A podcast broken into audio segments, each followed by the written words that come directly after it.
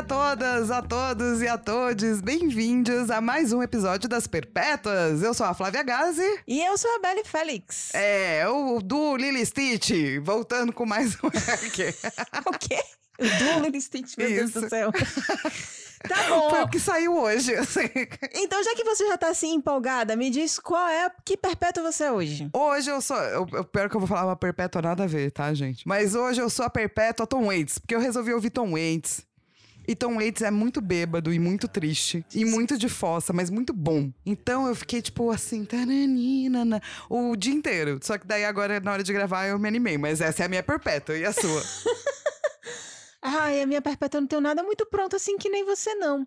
Acho que eu tô perpétua. Eu vou voltar ao meu perpétuo de sempre, né? Que é o perpétuo do coelho atrasado de Alice. É verdade. Hoje, hoje rolou verdade, assim. e eu, eu, é porque, assim, faz parte do seu ethos, saca? Exato. Tipo, Aristóteles diria que faz parte do, do, do ethos da jornada, faz parte do seu caráter. Então é isso, faz parte de você. Então toda vez que rola, uma parte de mim fica feliz. Não, mas eu super já aceitei que é. eu tenho o meu tempo e é. que as coisas correm de acordo com o meu tempo, exceto quando tem alguma coisa profissional marcada. E, tipo, realmente terminou fugindo do, do, do meu controle. Mas geralmente, quando é o profissional, aí eu faço o horário da galera. Mas, no geral, é tipo meu tempo. Sim, e é isso, faz parte do, tipo... Da personagem, com certeza. É, e eu gosto. E, e daí, de vez em quando, você recebe o gif do coelho atrasado e eu dou risada, entendeu? Porque faz parte, assim, então eu não acho ruim, não. Que bom, pelo menos isso. Mas você que não está atrasado com o podcast, ou se você estiver atrasado com o podcast, você pode ouvir a gente no Spotify, no Apple Podcast, no Google Podcast, na Amazon Music, no Deezer, ou então no seu agregador que for que a gente está lá. E você também consegue encontrar a Flávia nas redes sociais, no arroba Flávia Gazi. Você consegue encontrar ela no Twitter, no Instagram, no Twitch e no YouTube. Sendo que Twitch é twitch.tv barra e YouTube é youtube.com barra Flávia Gazi. Isso. E você consegue me encontrar, a Belly, no Twitter, no arroba Félix, com dois L's, o meu Belly. E no Instagram é arroba Félix, underline, também com dois L's, né? Eu preciso repetir que é com dois L's, minha gente. Ah, eu acho que é virou é sempre, né? parte né? também do ethos, assim. É Belly com dois L's. É, é tipo que nem Belly Mikan, com dois L's. Mikan com três N's. Isso, com três N's no final, você é Belly com dois L's. Isso. É, e assim, galera, nosso último episódio, na verdade, foi uma live. É verdade! Que se você não viu, ela está disponível no Podbean, asperpetuas.podbean.com, que é o que eu vou fazer assim que acabar aqui, entendeu? É, você, vai, você vai disponibilizar no post, no caso, isso. não vai estar tá em áudio, você não vai achar isso no, no, no Spotify ou algo não, assim do gênero. Mas está no site. E aí você acha onde? asperpetuas.podbean.com, tá lá, é a gente batendo papo, a gente começa a falar de quadrinho, daí a gente desvirtua, daí a gente volta a falar de quadrinho, eu falo de um quadrinho que eu tenho ranço, aí Lilo tenta salvar a HQ, HQ não, a live. E daí a gente desvirtua. e daí a gente termina fazendo react de Anitta. Gente, o react de Anitta é, é algo. É algo. Porque aquela mulher consegue fazer uma prancha e rebolar. É, foi bem impressionante. Foi bem impressionante. É muito forte. Assim, a gente pode falar todas as outras coisas óbvias da Anitta, mas é uma pessoa muito forte que Ela é consegue é, fazer é, isso. É, pois é. Não, eu fiquei realmente impressionada. Meu react tá lá. Você vai assistir, você vai rir da minha cara. Porque eu descobri que eu sou uma pessoa muito verdadeira. eu não deveria fazer react, saca? Não, eu, eu acho completamente o contrário. Eu tenho certeza que a internet também acha o contrário. Tipo, faz, né? É Queremos ver sua careta. Pra... É super, super. React é pra pessoas como você. É, né? Que fazem caretas e é. não sabem calar a boca. Eba!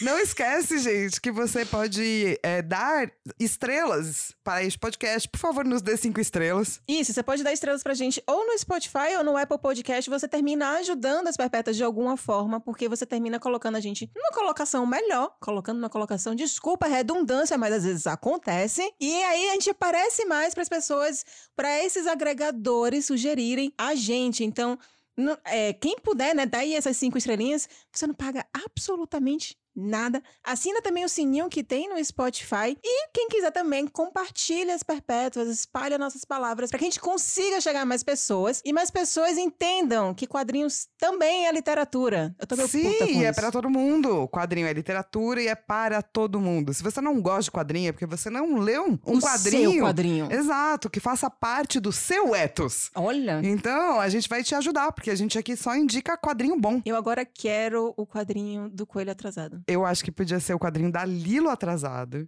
e aos poucos ela vai desenvolvendo-se como coelho. Olha. É um Kafka. Ao contrário? Ou a o Kafka? É o Kafka, mas assim, bem lento. Olha. Gostei. E É. hoje a gente vai ter um, um- um- a gente vai ter uma entrevista, porque a gente vai falar de um quadrinho nacional que é lindo, maravilhoso, gostoso. E tá muito fofa a entrevista, muito bacana. A Lu foi ótima, mas a gente quer ler e-mails antes. Vamos para os e-mails. O primeiro foi da Luísa Verza. Ela, lan- ela, ela lançou. Ela mandou esse e-mail tem um mês. Desculpa, Luísa, mas é porque Luísa, aconteceu. da- desculpa, é, a gente É, aconteceu. É. E aí ela tava falando de. ela- o último que ela ouviu nesse e-mail, né, tinha sido 33. E é que ela parou pra reouvir o, o episódio 11, que foi a minha experiência lésbica com a solidão. E ela fala também um pouco sobre FOMO, sobre essa coisa dela tá tentando estar mais presente e sobre tentar também ler mais, que ela e a esposa dela estão tentando voltar a ler mais. E aí ela trouxe um questionamento que se ela acha que a gente também tem a impressão de que é, as pessoas que liam muito na infância estão com dificuldade de ler quando adultas. E assim, eu acho que não sei, eu acho que não é uma questão geracional, porque se eu não me engano, você coloca dá essa dessa impressão aqui, mas eu acho que é mais uma questão mesmo de tecnologia, que a gente não tá mais conseguindo e tipo é geral, todas é as uma gerações. questão de foco, né? Tipo, É. pra você ler, você precisa de foco. Total, você não consegue parar e E a gente tá acostumado com, ah, fala, checa aquilo, vai não sei aonde. Faz, Não, né? mesmo um seriado, mesmo um cinema, que seja, qualquer coisa que seja de vídeo, você consegue dar um pause ou até mesmo ficar só ouvindo, ou prestar atenção assim, marromeno. Mas quando você tá lendo, você tem que parar e ler. Então, eu não acho que seja mais uma, tanto uma questão geracional, mas mais uma questão mesmo de tecnologia, E de pandemia. de pandemia. Ah, não, mas aí eu acho que já tava, tipo, isso já tava acontecendo já mais tempo. Talvez a pandemia tenha Exacerbado. exacerbado. Eu acho que mas- deu uma exacerbada, assim, Ah, porque... mas aí a pandemia exacerbou tudo. É, mas eu acho que essa coisa do foco ficou mais difícil, assim, na pandemia, sabe? É, é muita. A gente teve que, meu, passar muito tempo olhando pra dentro, num país horrível, que tava rolando um monte de coisa horrível. Hum. Então eu acho que, por exemplo, pra mim, eu voltei a ler depois, eu demorei muito tempo pra conseguir ler. Na pandemia, sabe? Que e eu, e quando eu tweetava isso, uma galera falava, eu também não, eu também não. Então acho que a pandemia deu uma pegada, assim, também, sabe? Ah, sim. Não, mas, mas é isso, né? Tipo, várias coisas terminaram, sim, Sim. sendo interferidas, até mesmo nossos costumes de beber ou não beber, de dormir, de como trabalha, todas essas coisas terminaram sendo influenciadas pela. Mas certamente tem pandemia. uma cartografia aí de coisas que levam a gente a ler menos é, ao longo dos tempos. O que é muito triste, porque ler é libertador. Ler é uma das experiências mais libertadoras que existe no mundo. Total. E aí ela falou o quanto que ela pegou exatamente os episódios que a gente fala sobre HQs que tenham temática lésbicas. Eu amei isso.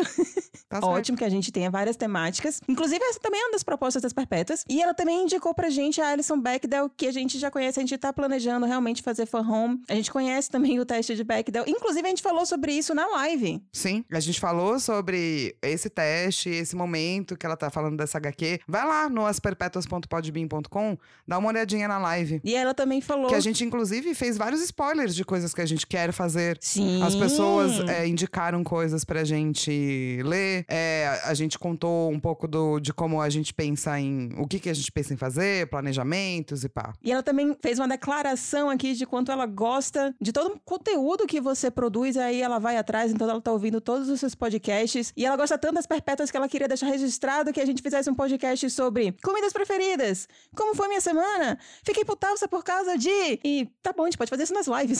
Sim, a gente vai ter lives. A gente ainda não sabe quantas e como, mas a gente vai ter lives porque a gente se divertiu muito. ai, ai. E a gente pode ser boba e a gente pode fazer essas coisas que não cabem no podcast, né? Isso. E aí, o próximo e-mail é do David Pinheiro. E ele falou que o, perpé- o perpétuo dele é o burrinho rosa, já que ele simplesmente passou reto pelo fato de que em Red Crescer uma Fera só existem três personagens masculinos relevantes. Eu achei engraçado o David ter mandado um e-mail sobre Red. Crescer é uma fera, né? Que é essa nova animação da Pixar Disney. Porque a gente ficou assim, a gente, a gente falou sobre Red. Aí depois o Digão lembrou a gente. Que a gente falou no último episódio sobre Red. E ele Só que o que a gente falou foi. A, a Lilo viu, eu não. Não, mas ele teceu um, um texto aqui super interessante mesmo sobre, sobre Red e como ele, como um, um homem, e eu creio eu, talvez aqui, cis, hétero, ele não chegou a falar aqui, ele gostou E, tipo, pra ele tá, tipo, super de boas. Eu acho isso ótimo. É, então, porque é isso, né? A gente vai ter esse papo hoje, inclusive, com a Lu, falando sobre como dá pra você se identificar com narrativas que não foram feitas pra você. Tadá. Afinal, tem um monte de minoria aí se identificando com narrativas que não foram feitas pra elas por anos. E tá todo mundo vivo. Então, assim, você vai sobreviver e talvez você ainda goste. E é por isso que é legal você ler coisas e ver coisas que talvez não foram feitas pra você. Porque talvez você vai descobrir que, pô, existe muito amor aí. E que são coisas muito legais. Sim. E, por último, o, e-mail da Safiri Leonrey. Eu não sei se é exatamente o nome dela. Talvez seja, né? Safiri Leonrey. E ela disse que ela era perpétua pequena, porque ela está latindo para qualquer coisa que se mexe. Eu achei isso maravilhoso. Eu também gostei muito. de um jeito tão. Sim. Cara, um dia eu vou ser essa perpétua, eu acho. E aí ela tava falando das perpétuas sobre Votlock, que foi. A primeira, uma das primeiras HQs que ela leu da Marvel, que antes ela era decenalta. Espero que você continue decenalta, por favor. É, E o lance nunca é deixar de ser ou Marvete ou Decenalta. É só aumentar. Ser os dois. Isso. E aí ela gostou porque ela disse que não viu muita gente comentando essa HQ. Então ela ficou muito feliz da gente ter comentado. E ela também falou pra gente ler Loki Cavaleiro de Asgard. A gente bota aí na nossa listinha. E ela disse que ficou apaixonada pelo, pelo nosso podcast, que pra- não é pra gente ficar esperando futuros e-mails, porque ela não. Talvez ela não faça. É. Faz e-mail pra gente sim. ah, poxa, vai, o que que custa? Só um pouquinho, esse dia você abre lá, manda e-mail, a gente Né? lê e fica feliz. Por favorzinho. E aí, então, pra finalizar, né? Já li aqui todos os e-mails, eu não tô conseguindo destravar mais meu celular. Nunca mais eu vou conseguir fazer isso. É. E aí que a gente hoje vai falar de Arlindo, da Ilustra Lu, que é a arroba dela, né? A Lu- Ilustra Lu nas várias redes sociais.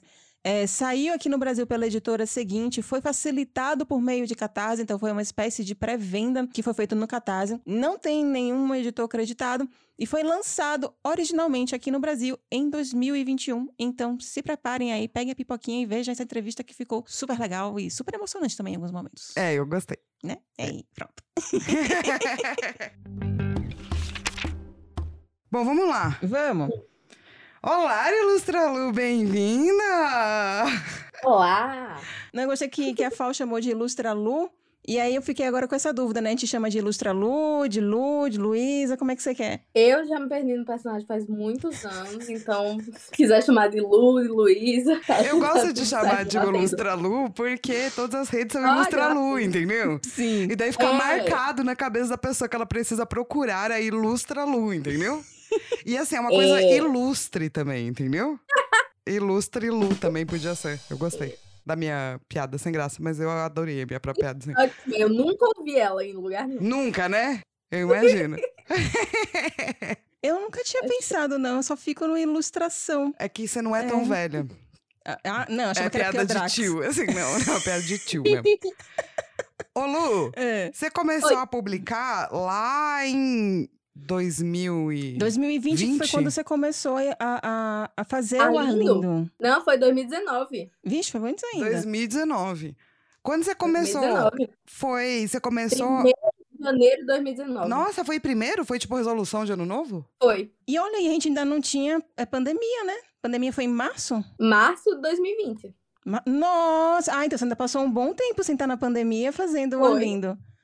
Ah. Foi.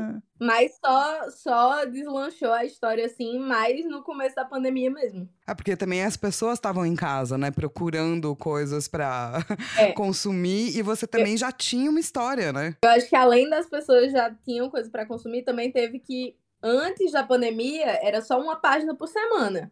Depois da pandemia eram duas por semana, uma na terça e uma na quinta. E se saísse quem eu queria do Big Brother, tinha mais. eu ficava prometendo página pras pessoas na internet.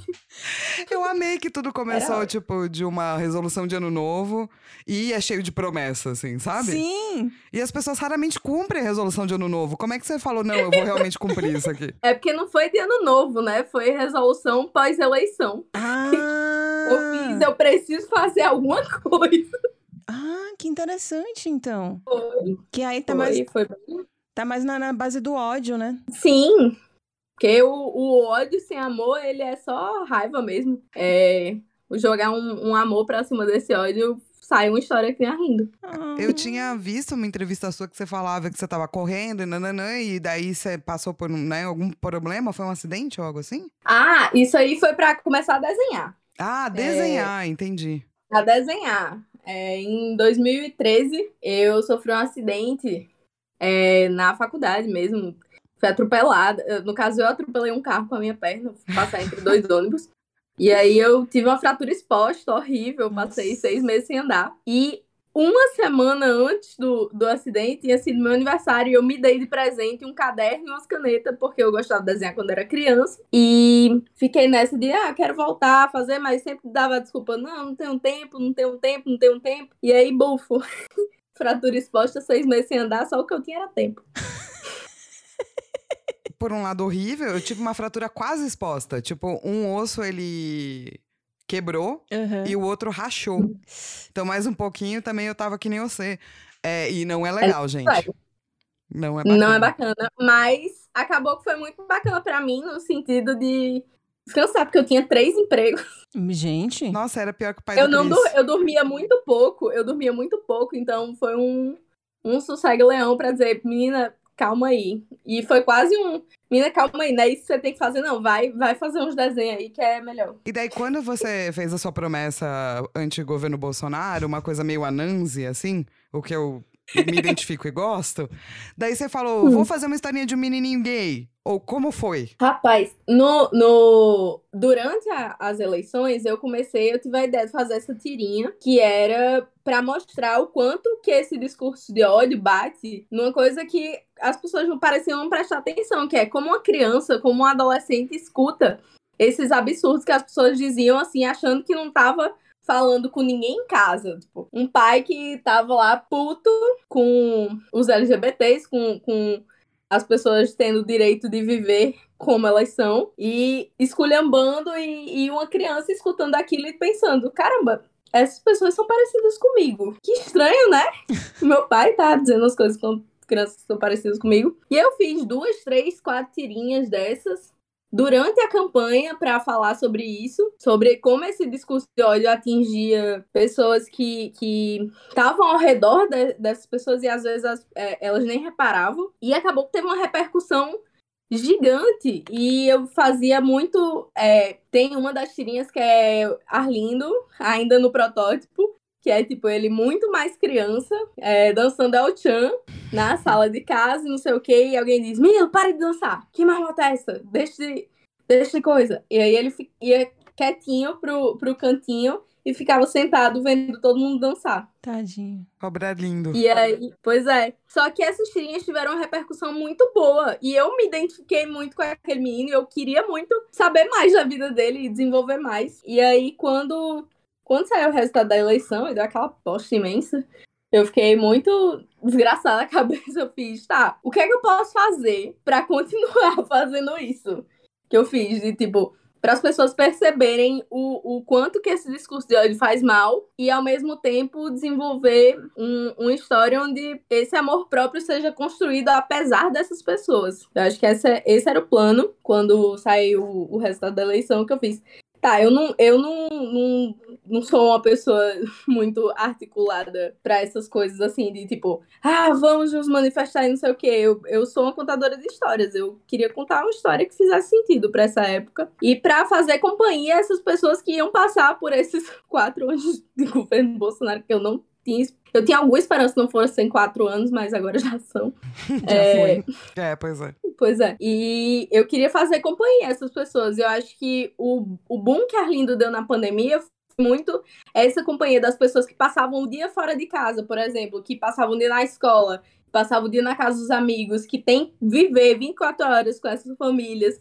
Que às vezes são muito assim. É, eu acho que o boom de Arlindo na pandemia se deu por causa dessa companhia, que era um canto que tinha um alento, um afago, palavras doidas que, que acalentavam as pessoas. Mas eu acho interessante porque muita gente não repara os projetos muito legais que a gente tem no Brasil, sabe? Hum. Então é por isso que eu também acho que demora pra pegar uma coisa tipo Arlindo. Não Hum. importa quem você seja. Porque as pessoas não estão acostumadas, né? A ler coisas nacionais tanto quanto ler Ah, internacionais. sim. então já tem que ter um tanto, sabe? Pra pessoa poder ler e falar, ah, acho que é legal. Acho que eu posso gastar aqui alguns segundos do meu dia. Não, isso me trouxe também uma dúvida, que é como é que foi que você decidiu que você faria no Twitter? Porque assim, geralmente quando você faz quadrinhos online, a gente usa tapas, a gente usa às vezes Instagram, a gente usa blog, a gente usa Tumblr, sei lá. Mas Twitter é mais ou menos usual. Não ajuda em nada a plataforma, mas ela tem tudo que eu precisava. Peraí, aplausos lentos. Foi ótimo. Porque, assim, é, tirando o fato que, que a plataforma em si. Foi, foi bem na época que resolveram quebrar a- as threads. Ah, então, em não. algum momento da história, a Arlind se desmontou inteiro. e as pessoas só, só conseguiam ler na ordem por causa dos momentos. Nossa! Mas é, eu tenho uma justificativa muito grande para o porquê foi no Twitter e porque Arlindo foi feito pro Twitter. Isso é uma coisa muito planejada. Porque, assim, a mídia social, ela foi rumando para um canto onde era muito mais ter essas conversas de um para um. É tipo, não era, não era você. Você. Quanto, quantos de vocês param e ficam lendo os comentários de posts no Instagram de outras pessoas? Zero. É, também não. Arlindo foi feito, como eu disse, para gerar essas conversas, para fazer com, a- com que as pessoas se sentissem acolhidas, para fazer com que as pessoas conversassem sobre determinadas histórias que acontecia, aconteciam na vida desse menino e que podiam acontecer na vida delas também. Ou então seja, o Twitter você lugar acaba criando um espaço seguro também. E de Sim. conversa, porque no Instagram não tem. Não tem bem, conversa. Até tem como você responder é. o outro, mas não, é mas mais, é diferente mais da agressivo. lógica mesmo, Pois né? é, do no Twitter. Instagram você tem como conversar comigo, Sim. que tô produzindo ali a história, e, e vou postando e você comenta nos stories, por exemplo. Não, mas é porque. Mas só eu vejo. eu acho que atualmente no Instagram tem os replies para as pessoas que estão conversando, mas eu acho que é algo mais recente mesmo. Não sei se em 2019 já tinha. Eu não lembro se tinha, mas se tinha, eu não fico olhando o, Hum. o dos outros. É, não é nada- Eu é queria que as pessoas não contassem espaço. É mais o que é natural, assim, né? Não Sim. é natural no Instagram É. as pessoas ficarem, tipo. Entendi. Tipo, às vezes tem thread no. Twitter que você para pra ler os comentários. Verdade. Você não faz isso no Instagram. Exatamente. Verdade. Inclusive, esse foi um dos comentários que eu mais recebi enquanto eu fazia Arlindo. Que era uma pessoa que vinha e comentava porque as pessoas se viam na, na história e começava a comentar, principalmente em situações tipo o dia que Arlindo se assumiu pra Hum. mãe. É uma parte super é, emocionante da história. As pessoas começaram a contar como tinha sido pra elas, como tinha sido, se tinha sido parecido, se não tinha, o que é que tinha acontecido, o que é que a mãe tinha dito, o que é que tinha dito. E as pessoas começaram a contar muitas histórias. Eu fico arrepiada lembrando que eu morri de chorar nesse dia, porque eu lia. Oh, Ah, uma coisa, eu lia todos os comentários. que lindo. Eu lia absolutamente todos os comentários. E as pessoas começavam a, a conversar entre si e dizer: não, o meu não foi desse jeito, foi mais parecido, o meu não teve nada a ver com isso. E aí eu lembro da sensação de estar lendo essa, essa, esses comentários todos e morridos de chorar, assim, mandando bolinha do Telegram pro povo dizendo: essa história tinha que estar existindo há mais tempo. Ah, mas que bom que existe agora. Porque foi um- um- uma bolha, assim, se formou um lugar seguro para que as pessoas pudessem ser elas mesmas e, e entrar em contato com outras pessoas que também eh, se sentiam dessa maneira. Eu acho que foi um- uma das coisas mais bonitas, talvez a coisa mais bonita de Arlindo e a que mais me motivou a fazer a história até o fim e, e é o que faz sentido porque Arlindo virou uma coisa muito maior do que eu por causa das pessoas que liam. Você sabe que Arlindo é um, um menino que sofre bullying porque é diferente na escola. E eu super me relaciono com isso, porque eu sofria bullying na escola porque eu era diferente. Inclusive, um dos xingamentos que me davam era lésbica. Hoje eu acho engraçado que isso seja considerado um xingamento, mas na época tinha um peso muito grande, né? Porque você é diferente, sacou? E daí eu fiquei me perguntando: você sofreu bullying na escola? Bastante. Bastante, mas eu sofri, eu acho que eu sofri os bullies mais sutis. O de não ter grupo, o de. Essas coisas, assim. Que a gente só percebe. é, Alguns da- das coisas que, que tem, tem um, um, um amigo meu que costuma dizer que é um apito de cachorro. Que é que tinha uma coisa muito esquisita, mas que eu não conseguia me defender porque eu não conseguia dizer o que era, mas eu sentia. Eu tava escutando. As pessoas que estavam do meu lado, às vezes eram parecidas comigo, escutavam também. Mas a gente não sabia definir o que era. É, Então, as pessoas tratavam a gente esquisito porque a gente era diferente. Mas a gente não sabia, porque a gente nem sabia que era LGBT, a gente nem Sim. sabia dessas coisas. Mas você É sabe que a tipo, gente é- sempre fala de bullying aqui perguntando se é uma coisa regional ou se é uma coisa de idade. Porque assim, na minha época, sofria bullying bullying. As pessoas te perseguiam no corredor, você tinha que aprender a socar na cara pra você sobreviver. Não era velado, era Não, aberto não, e era- errado, assim. Eu acho que era velado, mas assim, era velado porque não era violento é, fisicamente. Mas era de, sei lá, de Ou seja, ganhou. Um refinamento em termos É. de, sabe? Hum, mas perdeu um pouco o caráter violento, talvez, de violência mão na sua fuça, assim. É porque na minha É. época não era velado e não tinha essa qualidade, sacou? Era burro mesmo. assim. não tinha, não dava pra você, ah, não tô entendendo muito bem o que tá acontecendo. Mas ele era bem violento no- na mão na, na sua fuça, assim. Então é interessante você ver como é que as coisas mudam, porém, elas sempre evoluem, assim, sabe? Tipo, não é que vai embora. É, dá um jeito de sobreviver. Isso. E não é que vai embora, né? Tipo, ela ganha outras características de viol... perde umas características de violência e ganha outras, assim. E aí, a- continuando nessa coisa assim, que a gente tá falando um pouco mais de você agora, né? De suas experiências. E você falou de como a ima- essa cena de quando o Arlindo se, se assumiu pra mãe foi muito tocante pra você. E você se coloca também como uma pessoa LGBTQIA+. P... Não, desculpa. Eu gosto de LGBTQIAP+. Isso, pronto. eu fico tentando colocar mais o P. mais. É, é, quando você se assumiu também para sua família, foi também uma Hum. experiência. É, é, é, eu não consigo- eu vi sua cara aí. Não, Como não, foi? mas é, é Como foi? Obrigada. Mas é porque é, é, eu gosto muito, eu fiz muita terapia pra conseguir fazer Arlindo, gente, tá tudo bem. Que bom. É, mas eu acho que aquele, aquele, aquela saída do armário que eu escrevi em Arlindo e o que a mãe dele responde é o que todo mundo devia escutar. Sim! Sim! E, e quando eu fiz isso, eu não tive esse tipo de, de acolhimento. Tive um outro tipo de acolhimento, mas é aquele o acolhimento com apito de cachorro. que tem várias Hum, questões. Mas eu, eu fiz essa parte da história pensando. Eu, eu condensei três histórias de três amigos meus diferentes Olha. para as respostas das mães deles para dar essa, essa parte da história. E eu fiz isso pensando que, tipo, por mais que eu não tivesse tido esse tipo de acolhimento, por mais que muita gente não tenha tido esse tipo de acolhimento, pelo menos enquanto você tá lendo a história, pelo menos enquanto você tá sendo aquela pessoa ali na perspectiva de Arlindo, enquanto você lê aquela história, você vai ter essa resposta. Cara, eu acho que é, É mais nessa interessante vibe aí. pra, pra pais, assim, sabe? Hum, É, eu imagino que Sim. se você é mãe e pai de uma pessoa LGBTQIAP+, e você não é, e você não tem amigos de- do seu convívio que são, você não sabe lidar.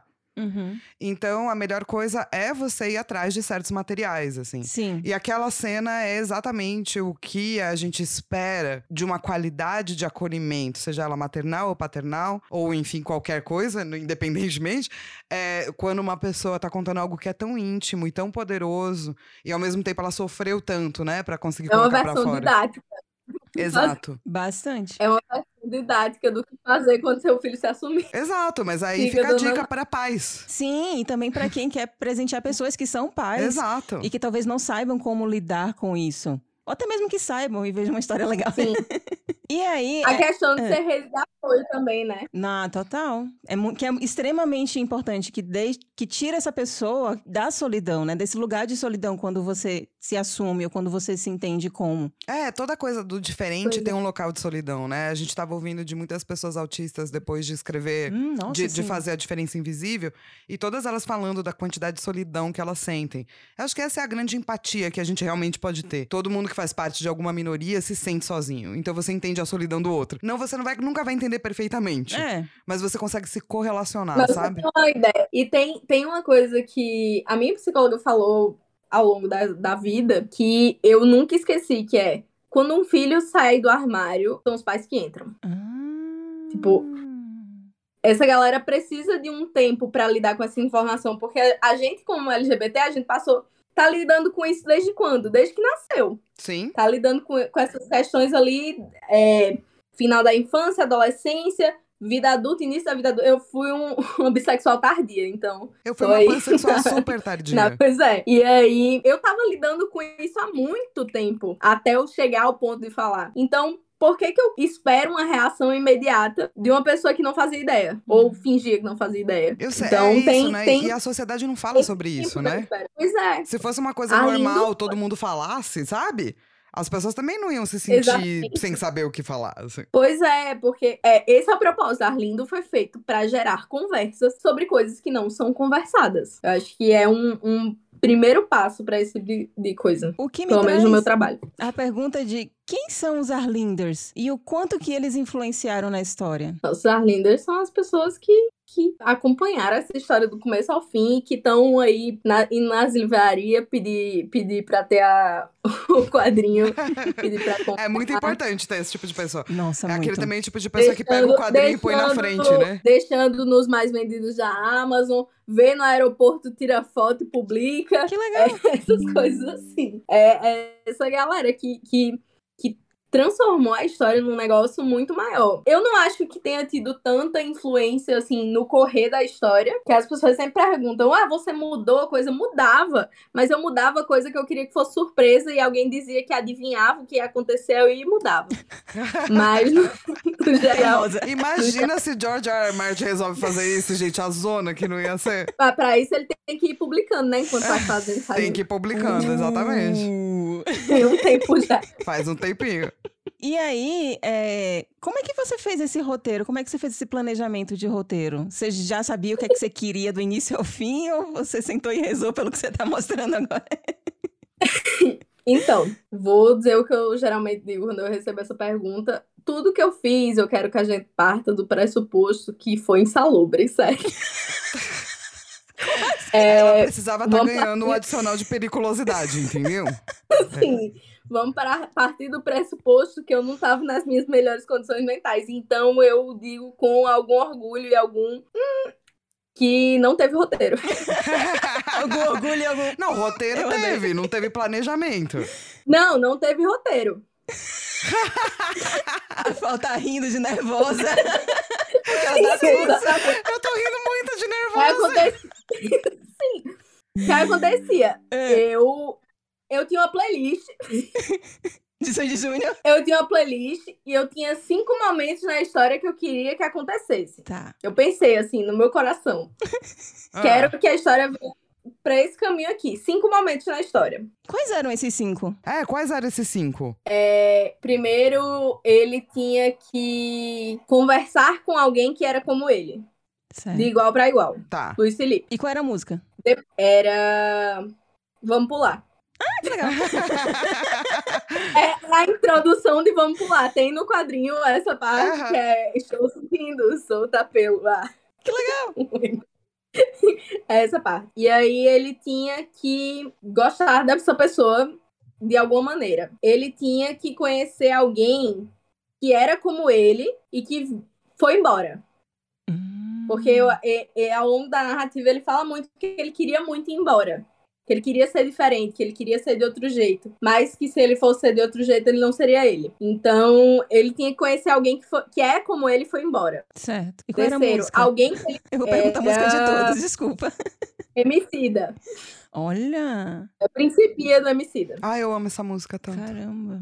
É, Que é a tia, né? que é a tia. É o Inclu- momento lá da conversa com Ó, a tia. guarda aí, você falou dois momentos, falta três. Você é a tia do Arlindo? Nossa. Sim, Você é, não é? sou. Eu Ó. sou Ellison Lee. Ó, Viu? Lee é, é, a tia sou eu adulta e Lee sou eu adolescente. Não, não existem. Sim. Na verdade, Liz é o que eu queria ser quando eu era adolescente. ah, Mas a tia do Arlindo, quando eu tava lendo, eu falei, ó, aqui a Lu. É a tia do Arlindo, porque ela é a tia dele mesmo, né? Ela tá, tipo, ajudando a criar, né? Outras coisas são, tipo, falta de sono, loucuras da vida. Isso também ajuda a criar, né? Sim. É, o loca... como é que é? Condições insalubres.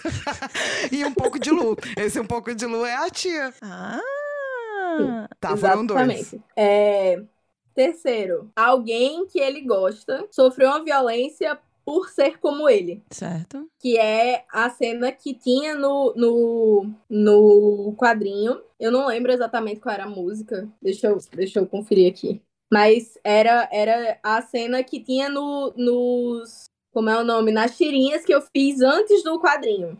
Hum, É um, uma cena bem específica. Você pensa em colocar isso um momento de extra? Eu acho que em algum momento, pra quem apoiou no Catarse, vai chegar um quadrinho de um, um, um e-book de extras. Tá na mão da, da editora seguinte, editora seguinte, se você estiver escutando isso. Por favor, eu apoiei lá no Catarse, eu quero esse momento de extras. Sim. É, a música dessa parte era Indestrutível. De Pablo Vittar. Não, tô adorando as referências também. todas. É, e aí, tipo, tinha isso. Tinha ele se assumir pra mãe dele Certo. e todo mundo ir embora de casa com ele.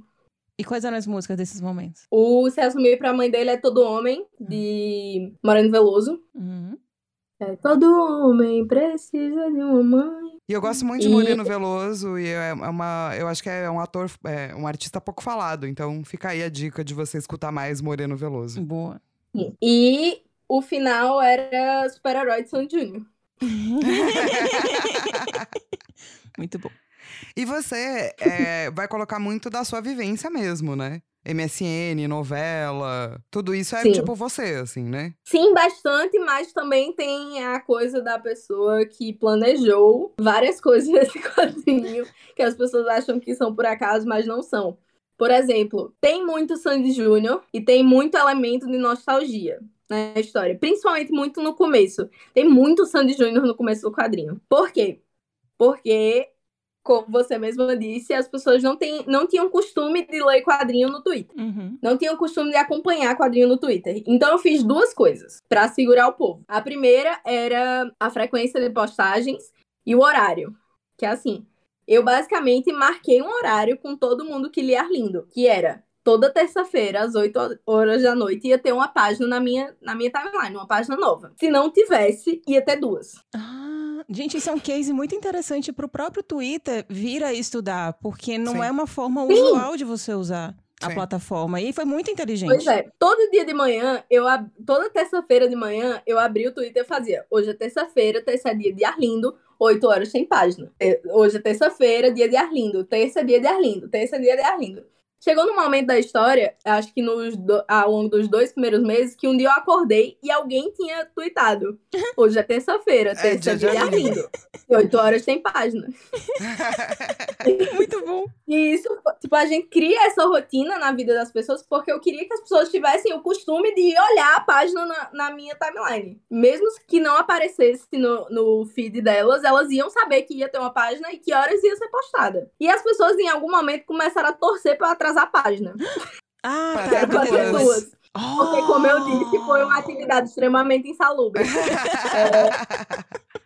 Mas, é, e a outra coisa foi, os elementos de nostalgia, principalmente Sandy Júnior, foram usados no começo, porque eu gostava, porque era parte da minha adolescência, mas também porque tinha começado ali aquela ondinha de nostalgia nos 2000, Uhum. no final de 2019, e coincidentemente, Arlindo veio antes da volta de Sandy Júnior. Olha o hipster, Arlindo hipster, before you... it Pois was é. Arlindo, pai dos hipsters, né? Olha. Exato. No meu, no meu coração, fui eu que trouxe com minhas próprias mãos a volta de Sandy Júnior. Virou cânone. Mas Não, já era, já era É canon. cânone É. agora aqui nas Perpétuas. Você que É. trouxe a volta do Sandy Júnior. Toda vez que a gente for falar de Sandy é. Júnior, a gente vai falar aí.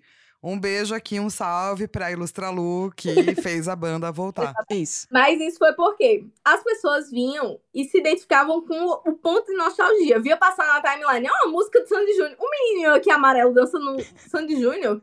E eu compartilhava porque Sandy Júnior era parte do, do- da vida delas. E aí elas iam compartilhando porque tinha Sandy Júnior e eu ficando por causa da história. Muito bom. Foi, foi muito programado e muito planejado essa parte.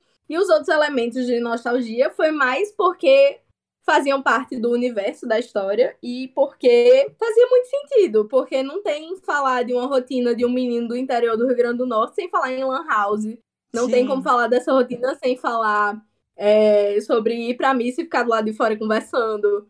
É, tem muitas coisas. Eu gostei muito que, faziam tem catfish, sacou? Hum. No, no, no, no quadrinho. Porque é uma pessoa que não é a pessoa de verdade que tá falando. A jovem LGBT adolescente dos anos 2000, ela sabe o que é o Exatamente. Agora a questão é: você já sofreu catfish? Fez catfish ou ambos? E... Nenhum dos dois. Nossa, você saiu imune? Mas acompanhei. Eu saí imune por quê? Porque eu, eu tinha questões de heterossexualidade compulsória. Mas acompanhei diversas histórias e, não obstante, vivi uma história muito parecida em termos de. Só me lembrei disso enquanto fazia o quadrinho, porque eu tinha engavetado completamente a história, que é: eu fiz uma amiga minha namorar um menino que estudava comigo na faculdade, porque eu precisava que ela arranjasse um namorado, que era pra eu parar de ter pensamentos. então eu fiz uma coisa muito parecida com o que acontece na história. Eu, eu Mas não demais. foi nada Essa menina leu a HQ, ela sabe que é sobre ela? sim. E sim, não é sobre ela, mas porque eu lembrei enquanto eu estava fazendo. não, não, não, não, não, não adianta É, fugir agora. Eu não, quero saber se não. teve beijo ou não teve beijo. Não teve. Absurdo! Não teve de maneira alguma. É, e o que, é aconteceu? Em algum momento eu- ela comentou, ela leu a página e Opa! comentou: Nossa, Liz é muito parecida com você, né? Gente, momento de tensão, meu Deus. Na hora você sofre um pouquinho. Eu- Mas em resumo, em resumo, eu era tanto Marissa quanto Liz. Você respondeu isso pra ela pra dar uma saída?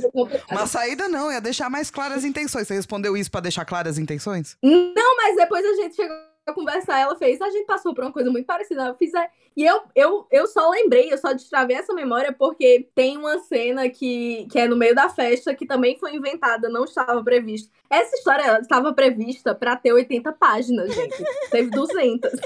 Então, Assim que é bom.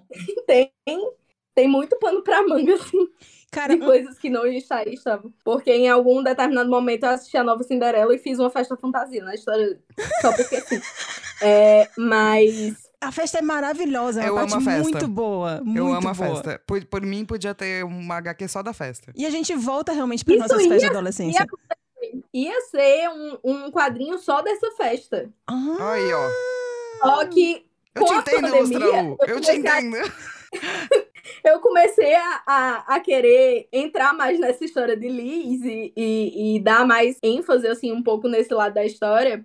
Até para o resto da história de Arlindo fazer sentido, eu precisava de um contraponto, assim, de tipo outra coisa para focar enquanto as coisas estivessem tendo tempo de acontecer para ele. Mas essa festa ia ser um zine, ia ser uma coisa à parte, um, um spin-off, um negócio. Só que quando eu aumentei a frequência de página, eu fiz, ah, pô, eu vou fazer, eu vou fazer. A Aureliano fez, bota o povo para desenhar o- os, o- as fantasias e participarem. Eu ia lá e escolhia as que eu gostava mais e desenhava no meio do, da festa. Deu pra fazer um monte de coisa. Cara, um- uma coisa que eu achei muito incrível em toda a história de Arlindo, né, principalmente nas redes sociais, é que assim, você tem uma fala nordestina, você é uma autora nordestina, e a gente sabe que a produção cultural no Brasil, o centro financeiro cultural é São Paulo e é muito centrado no, no Sudeste. Então eu queria saber o que é que você acha que você conseguiu fazer para furar essa bolha. Porque, inclusive, no Catarse, tipo, teve mais de é, 4 mil é, é, apoios. E desses, mais Sim. de 30% é de São Paulo, não é nem Sudeste, é São Paulo, é 30%.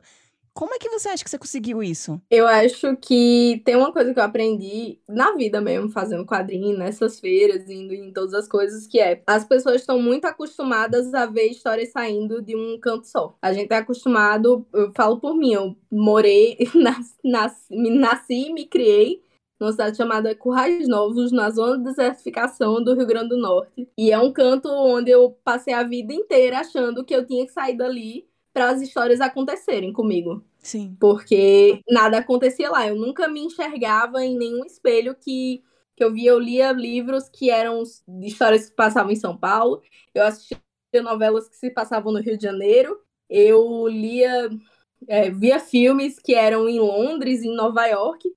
Então eu achava que não existiam histórias do lugar de onde eu vim. Então poder fazer uma história que tivesse o meu sotaque, o meu jeito de falar, eu não sem pedir desculpa pelo jeito de estar falando, sem corrigir o jeito de falar, falando as gírias que eu tinha. Porque eu passei a vida inteira, eu nunca falei humano na vida. Eu falo, mano. Mano, Não, mas eu entendo, eu Cara, entendo muito eu- isso da Lu. É muito estranho quando eu vejo nordestino falando mano. Eu fico, por quê? Tem não, mas não é, não, Não, é exatamente. Eu, eu nasci na Avenida A Paulista, é que- sacou? Eu falo, mano. Mas assim, eu nasci na Avenida Paulista, mano. Pois é. A questão é que eu passei a vida tentando entender pela pegar pela, pela lógica da história o que essas palavras significavam. Hum. Por que, que uma pessoa não pode ler um gaiato e pesquisar também? Então, mas Obrigada. eu acho isso maravilhoso. E a verdade é, dá pra é. entender. Pois é. Tipo assim, se você é um sudestino, uma pessoa sudestina como eu, e você não tá entendendo, para de ser bobo. Vai ler de E novo tinha a frase. muita gente que reclamava disso. Tinha gente que reclamava disso no quadrinho. Dizendo, ai, o que é tal coisa? O que é gaiato? O que é mufino? O que é não sei o quê? Fazia, meu amigo, Google, amor. pesquisa. Google. É assim, eu, eu não vou pedir desculpa pelo meu sotaque, nem pelo meu jeito de falar, enquanto eu estou escrevendo história. Não, e assim, E se você pegar, jeito- por exemplo, um crioulo da vida, sabe? Tudo que ele fala na letra dele é periferia de São Paulo. Sim. E não tá explicado. É. Se- e assim, periferia de São Paulo, se você não conhece gente de periferia, não é da periferia, você também não vai entender a letra do crioulo, sacou? Não. Mas ele tá lá Mas você pedindo entende desculpa? Não, cara. contexto. É, Não, não, exatamente. ente- não, tem coisas que tem coisas que você realmente não entende. Você tem que ir lá e pesquisar ou perguntar pra alguém, se- assim, expressões reais, assim. Hum. Mas tá tudo é. certo. Faz parte do léxico, sacou? Faz parte do seu léxico, Pois do- de é. tanta gente. Por que, que você tem que mudar? Eu concordo, acho que isso o destino tem que aprender a pesquisar no Google. Né? É. Pois é, e aí é, é um costume muito grande. E aí eu acho que o meu maior feito com Arlindo, antes de qualquer coisa, antes de tudo que Arlindo fez e mudou minha vida, antes do quanto isso é louco, porque olhar as pessoas fazendo tatuagem do, do quadrinho, sabe? tão um bonitinho. negócio muito- é muito bonitinho, é muito emocionante. Mas o, te- o primeiro lançamento de Arlindo que teve foi em Currais, foi na cidade onde a história se passa. Que massa. E teve um menino que, que veio falar comigo na hora que eu tava lá autografando. Ele fez: Cara, eu sempre achei que eu tinha que ir embora pra dar certo. Obrigada, não preciso. Destruiu aí. Eu acho que se, se isso não faz diferença, eu não sei o que é que vai O lance é fazer a diferença pra, pra ti, pra comunidade com você que tá falando, sabe? É isso, assim. Ninguém vai Não, fazer a e- diferença e- pro e mundo. Não só pra uma pessoa de, de Currais Novos, mas de qualquer lugar. Arlindo foi vendido na pré-venda, em pré-venda para o Brasil inteiro, da, da cidade mais lá em cima até a mais lá embaixo. Então, Hum. Mas eu acho que muita Chega gente de quebrada, do interior, entende muitas das coisas que estão lá, porque são vivências é. Que acabam sendo nacionais. Sim. A benzedeira é Pois é. nacional. O lance de você ir pra igreja e conversar fora é nacional. Eu acho que a gente tem um monte de coisas que, na verdade, perpassam o Brasil. Sim. E eu vejo que, por mais que não, não seja o, né, o meu sotaque, tem um monte de coisas que eu entendo da vivência. Porque, cara, não dá pra gente também descartar as coisas nas quais a gente é similar, sabe? Sim. A gente tá muito acostumado a falar das diferenças ou apontar a diferença do outro. E eu acho que o que eu gosto de Arlindo é que não apenas aponta a diferença, mas lembra a gente das similaridades, entendeu? traz para perto o suficiente para uma pessoa que é de uma capital, uma, uma cidade maior, olhar e dizer: Ok, eu me identifico com isso aqui. Essa história parece com a minha. Não tem nada a ver com o que eu vivo aqui, necessariamente, com os costumes da minha cidade, mas me toca, me parece comigo. Então é a mesma, é a mesma coisa daquele rolê de, de, de não se iden- de achar e pressupor que você não vai se identificar com uma coisa porque não, não fala exatamente pra você. Sim. Eu acho que é, foi importante também para as pessoas perceberem que elas estavam se identificando sim com uma história que não acontece no eixo Rio-São Paulo, que não acontece numa capital, que não acontece no Sudeste. É um, é um, é um lugar diferente e que tem suas particularidades e que, a- mesmo com essas particulares, principalmente pelas particularidades, você tá se, se identificando também. É Isso isso, é meio isso é muito mágico, né? importante. E eu acho que é, e é, é por isso que eu sempre falo, né? Eu- Ou eu tava enchendo o saco, né? Sudestino, vai procurar no Google. Porque não é esse termo o que mais, tipo assim, é legal você conhecer. Vai atrás. Pô, uma palavra nova. O dia que você chegar, entendeu? No Rio Grande do Norte, você pode falar, aprendi essa palavra aqui com Arlindo. Mas além disso, você tá perdendo o ponto, entendeu? Se você não vai lá e não procura só essa palavra, você tá perdendo o ponto que é muito maior e muito mais legal. Que são as coisas que nos conectam, sabe? É com as suas Pois é. particularidades, né? E um- uma coisa que você ficou falando bastante agora nessa fala né, na fala anterior, foi que é não precisar pedir desculpas por aquilo que eu sou. E numa entrevista na Minas de HQ, você também falou sobre isso, né? Sobre é, como Arlindo. A história de Arlindo também é a história de uma pessoa que não precisa pedir desculpas pelo que ela é. E aí eu queria saber de onde é que isso vem em você. Porque isso é algo que você ainda faz? Foi algo que você ainda fez? Algo que você gostaria de revolucionar no mundo? Eu acho que é uma coisa que eu queria que não existisse mais. Para as pessoas pedir desculpa por serem quem elas são verdadeiramente. A não ser que você seja uma pessoa bosta. Mas, assim, Perfeito. por favor, não sejam. Sejam pessoas ótimas. Mas é, a gente passa a vida todinha aprendendo que se a gente é errado de maneiras diferentes. Tipo, não é que alguém disse diretamente, mas as coisas que a gente vai ouvindo, do mesmo jeito que Arlindo escutou quando era criança que ele não podia dançar, que ele estava falando de um jeito que não era para ele falar, que é, as coisas que ele gosta não era para ele gostar. A gente não tem que pedir desculpa por ser quem a gente é. Eu acho que a história inteira gira em torno disso. Eu acho que é importante, inclusive, até a gente falar sobre as relações parentais, no sentido de que a gente teve é, uma, uma leva de pais, e daí eu tô falando de pais no masculino mesmo, que não foi muito legal. A gente ainda tem muito abandono com relação a pais, a gente tem muita, né? E, e isso ser colocado em Arlindo eu achei super importante. Ah, inclusive, só porque eu lembrei, a entrevista que a Ilustralu deu pra Mina de HQ estará no link. Sim. Então você pode ir lá ver. Uh! Além, obviamente, das redes sociais e de onde comprar Arlindo. É, e como foi pra você escrever essa parte da, da relação parental não de acolhimento, né? A mais violenta? Foi terapia nela. Foi terapia nela muita. Eu, é, eu acho que eu escrevi. Foi a única parte da história que eu escrevi com antecedência, no, no caso que teve algum planejamento mínimo possível de organizar como seria, porque primeiro que eu tinha um limite de páginas, porque nessa altura da história eu já tinha fechado com a seguinte, publicar eu tinha que terminar em 200 páginas, senão não dava para publicar o livro. E porque era muito pesado. É uma parte muito pesada da história. É condensar um monte de fala que não só eu ouvi na vida, mas muita gente ouviu que era que preferia ter um filho bandido a ser, ter um filho gay, que, que, que Preferia que Merecia morrer. morresse. É, casal gay no- atravessando a rua virava tem que matar. pra outra pessoa, tem que matar, tem que bater. É, é tipo, é condensar uma parte mais traumática da, da experiência LGBT geral em uma só pessoa e fazer com que tanto ele quanto a rede de apoio dele responda diferente do que é esperado. Que é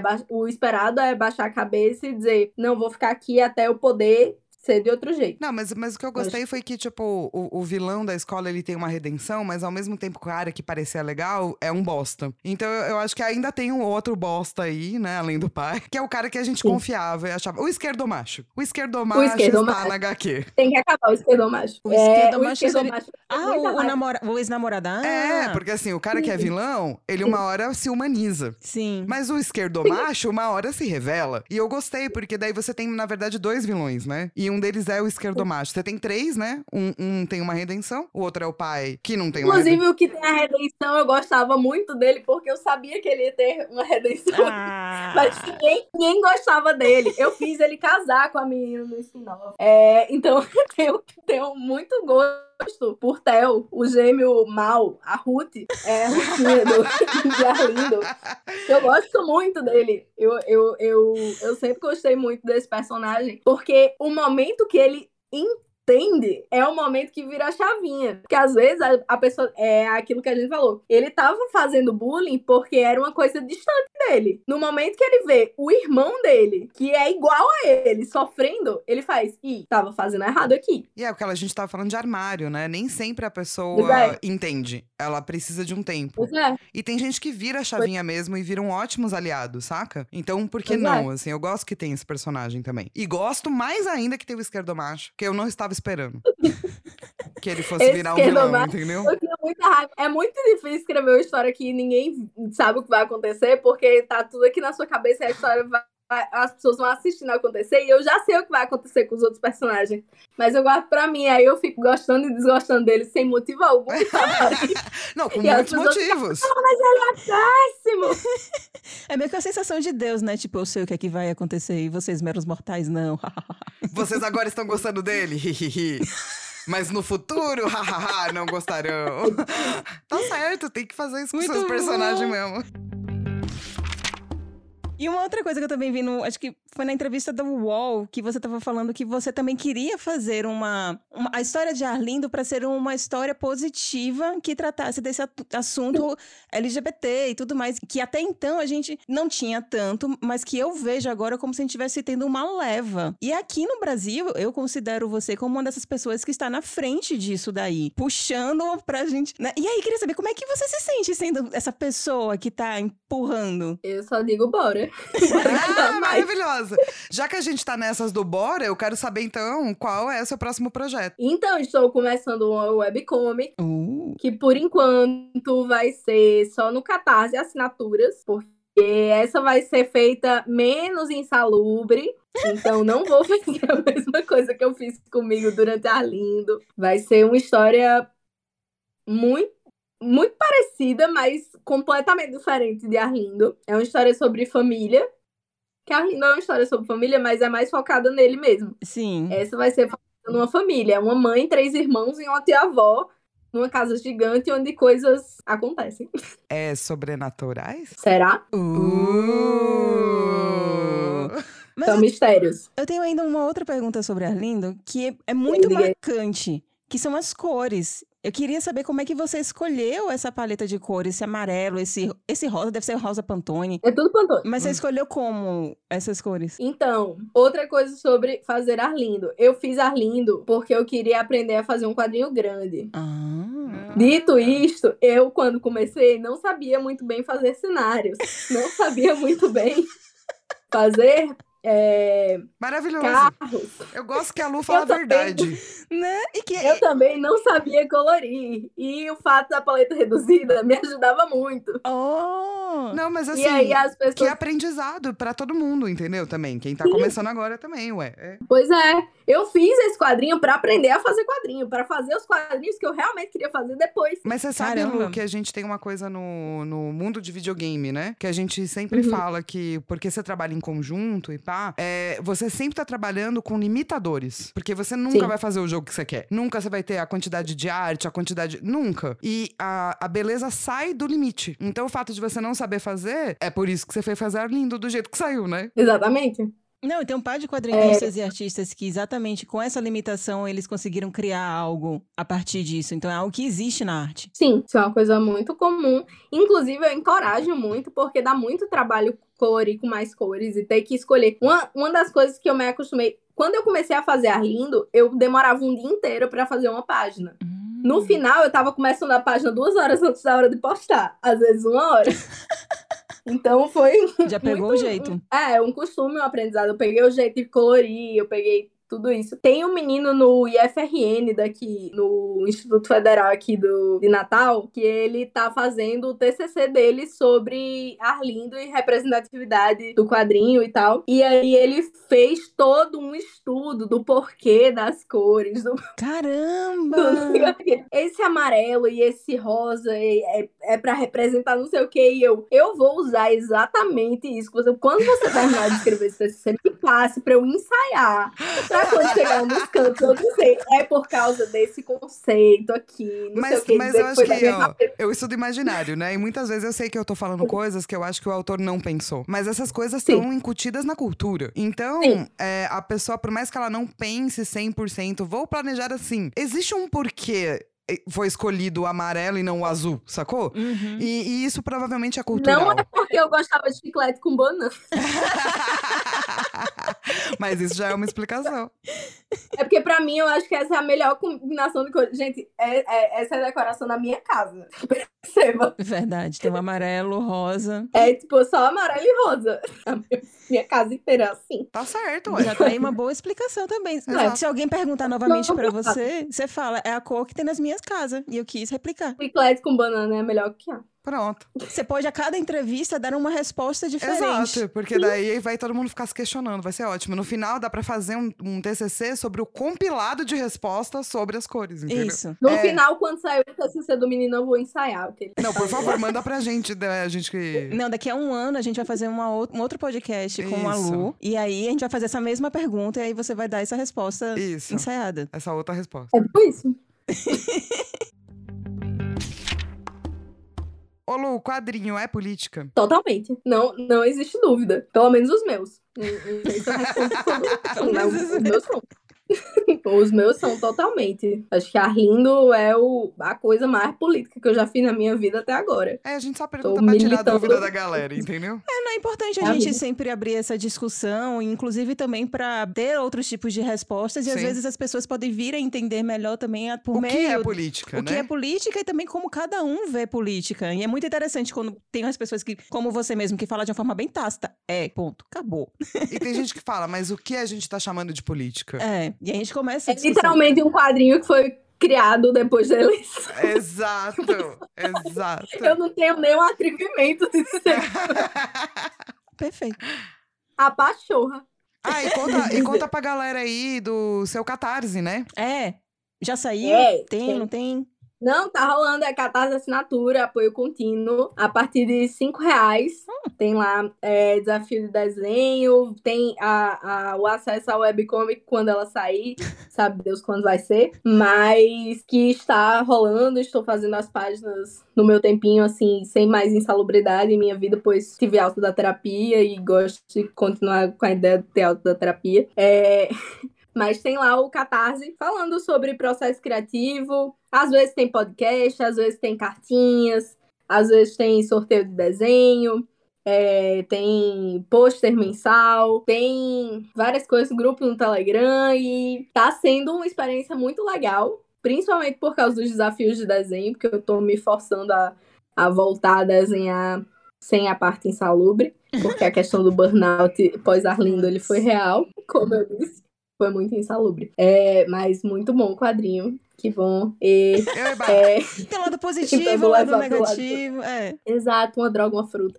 É, Eu gosto de falar um pouquinho de salada e um pouquinho de droga. E aí tem bastante coisa lá no Catarse, inclusive, era tinha os apoios de Arlindo, então tem muito material lá para quem assinar que, que tem material lá sobre o processo criativo, que é o material que vai estar no e-book, que é a seguinte vai enviar para todo mundo que apoiou que tivesse o e-book lá dos extras, que vai ser muito legal, tem muito material, muito mesmo. Você hoje tá Terminei- vivendo de Arlindo? Não, mas poderia, mas não.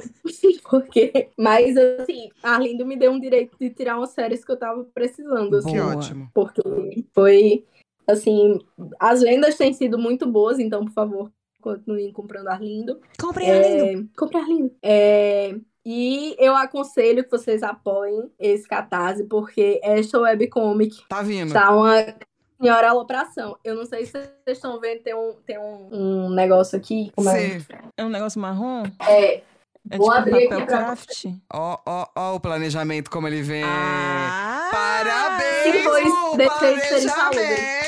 é, quero ter algum guia pra fazer esse negócio. Muitos post-its. Pra quem, que é- pra quem não tá, não tá vendo que nem a gente, né? É um- uma folha de papel craft gi- gigantesca, deve ter pelo menos um metro, cheia de post-its. Ou seja, essa HQ vai ter o quê? Uma narrativa planejada, gente. Olha que coisa louca. E post-it. Eu não garanto a narrativa planejada. Mais ou Mas menos. mais ou personagem menos. planejado vai ter. Pronto. Personagem planejado vai ter. Não dá pra planejar tudo. Planeja mais ou menos, Pois já é. tá feliz já. Pois é, mas pra vocês terem ideia, em Arlindo eu fiz isso aqui pra um único personagem. Quem? Esse tem cinco personagens principais. Mas quem foi que você planejou em Arlindo? O Arlindo. O próprio Saul Arlindo. Ah, tá. Eu planejei só Arlindo, que, que vinha de gente era só pra complementar ele. É só pra somar, vem. É festa, vem. É. Ah, agregados, Exato. agregados do Arlindo. Agregados antagonistas. É, Arlindo e Várias agregados. É tipo turma da Mônica, mas. Arlindo, agregados e exatamente. antagonistas. É o nome das, do seu... Agregados e antagonistas. É o nome do seu- da sua HQ de extras. carnaval. Arlindo, agregados e antagonistas. Vai ser o bloco de carnaval da Arlinda. Agregados e Gostamos. Mas, ó, Mas lá no site asperpetuas.podbean.com você vai achar é, essas outras entrevistas que a gente citou para você conhecer mais o trabalho da Lu. Você vai achar link para o Catarse e também link para você comprar Arlindo. E também vai ter o link da, da thread do Arlindo. Sim, a gente vai ter os links das Sim. mídias sociais todas da Lu, daí você pode seguir e, e pode mandar e-mail pra gente nas perpétuas.gmail.com. Está disponível para leitura gratuita, porque esse Isso. quadrinho não é só para quem pode pagar por ele. Isso. É por isso que eu falei que tem o link da Sim, sim. thread, porque é exatamente, tipo, tem tudo Se lá no você não pode comprar, leia no Twitter. Se você está em dúvida se você quer comprar, leia no Twitter, depois compre. É, porque você apoia uma quadrinista nacional. Você ainda tem um joguinho do Arlindo? Tenho e vai ter uma nova leva aí, porque é, Oh. PocCon estaremos lá. Uhul! Lançamento de Arlindo em São Paulo vai ser na PocCon. O que é ótimo, porque a gente vai se ver, então, finalmente, ao vivo. Exatamente depois de anos. É isso. Mas, Lu, E não muito- mais apenas no fim da CCXP, né? É isso aí. É, de- muito, muito, muito obrigada pela entrevista. Desculpas que a gente te deixou esperando porque atraso, né? Ah, Desculpa. Mas foi ótimo, foi muito gostoso conversar, muito sucesso. Eu, eu quero saber da sua próxima história, eu já tô totalmente. Eu não, não pode falar essas coisas que eu fico ansiosa, entendeu? É. Tipo, vai sair amanhã? Vai Posso sair dar amanhã? a sinopse. Eu posso dar a sinopse. Sinopse. Pra vocês. Hum. Quer a sinopse? Sim! Uma família de uma mãe e três filhos se muda para casa de uma tia-avó rica. Hum. É uma casa muito grande, muito velha. Nessa casa existe uma gaveta emperrada. E eles acham cartas. E eles resolvem entregar essas cartas. Até que eles descobrem que as cartas também são para eles. Maravilhoso, eu amei, eu amei, eu amei. Quando que sai? É, não sei. Eu gosto de pensar que vai sair em julho. Tá, Mas talvez só saia depois. tá bom. Entre julho e setembro, Já é um bom prazo. você hein? vai ter essa nova história. Ah, então você realmente tá planejando para o final de 2022. Meio, Não, meados no caso, ela vai 2020. Muito grande, gente. É, Vai, vai, ser, vai ser lapada. Então a primeira parte sai até Ah, setembro. entendi. Não, porque eu pensei que ela tava planejando, tipo, que nem imprimir e lançar no final, entendeu? Não, Tá. webcomic. Tá bom. Só vai imprimir depois que terminar. Boa. Boa. Gostei muito. Fiquei muito feliz que eu ganhei uma sinopse e mais ou menos uma data, porque eu seguro minha ansiedade até lá. É, brigadão. Quem, quem apoia lá no Catarse e, e tem o canal do Telegram recebe spoiler. Já tem planta da casa, já tem spoiler de página, já tem várias coisas do processo. Quiser ficar mais ansiosa olhando. Tem Não, como. eu vou pensar a respeito, porque eu fico realmente ansiosa. Ah, então apoia. Aí você vai ter sua ansiedade. Piorada. Não. Vou ligar pra Lu e falar assim, Lu, pelo amor de todos, me passa o, me passa o escrito. Porque eu sou esse tipo de pessoa, entendeu? Se eu começo a ficar muito ansiosa, eu começo a te ligar e te pedir coisas, a saber. Mas Normal, sim, normal. assinem um catarse e daí assinem e vão lá no grupo de Telegram. Talvez você me ajude a segurar a minha ansiedade. Pronto. Isso. Ah, o Catarse é catarse.me barra ilustralu mesmo. Tá. Que nem em todos os outros cantos. Boa. Muito obrigada pela sua entrevista. Foi muito divertido descobrir as coisas de Arlindo e descobrir coisas que a gente não sabia que a gente ia descobrir, inclusive, porque não era pra serem descobertas. Uhul! Uhul. Obrigada. Eu que agradeço o convite. Fico muito feliz de vocês terem me chamado.